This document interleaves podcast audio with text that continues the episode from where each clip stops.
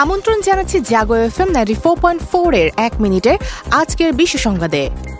পেরুতে সাবেক প্রেসিডেন্টের কারাদণ্ডের মেয়াদ আঠারো মাস বৃদ্ধি। ব্যালিস্টিক ক্ষেপণাস্ত্র পরীক্ষা ভারতের আঘাত হানতে পারবে বেইজিংয়ে।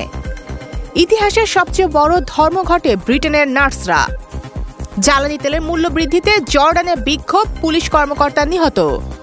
জাতিসংঘের নারী অধিকার কমিটি থেকে বাদ ইরান।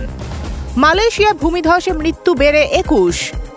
দলের চেয়ারপারসনের পদ ছাড়লেন মাহাথির। ক্ষেপণাস্ত্রের অত্যাধুনিক ইঞ্জিনের সফল পরীক্ষার দাবি উত্তর কোরিয়ার। দ্রুত ছড়াচ্ছে করোনা লকডাউন ছাড়াই বিপর্যস্ত বেইজিং। ভয়াবহ দাবানলের কবলে চিলি।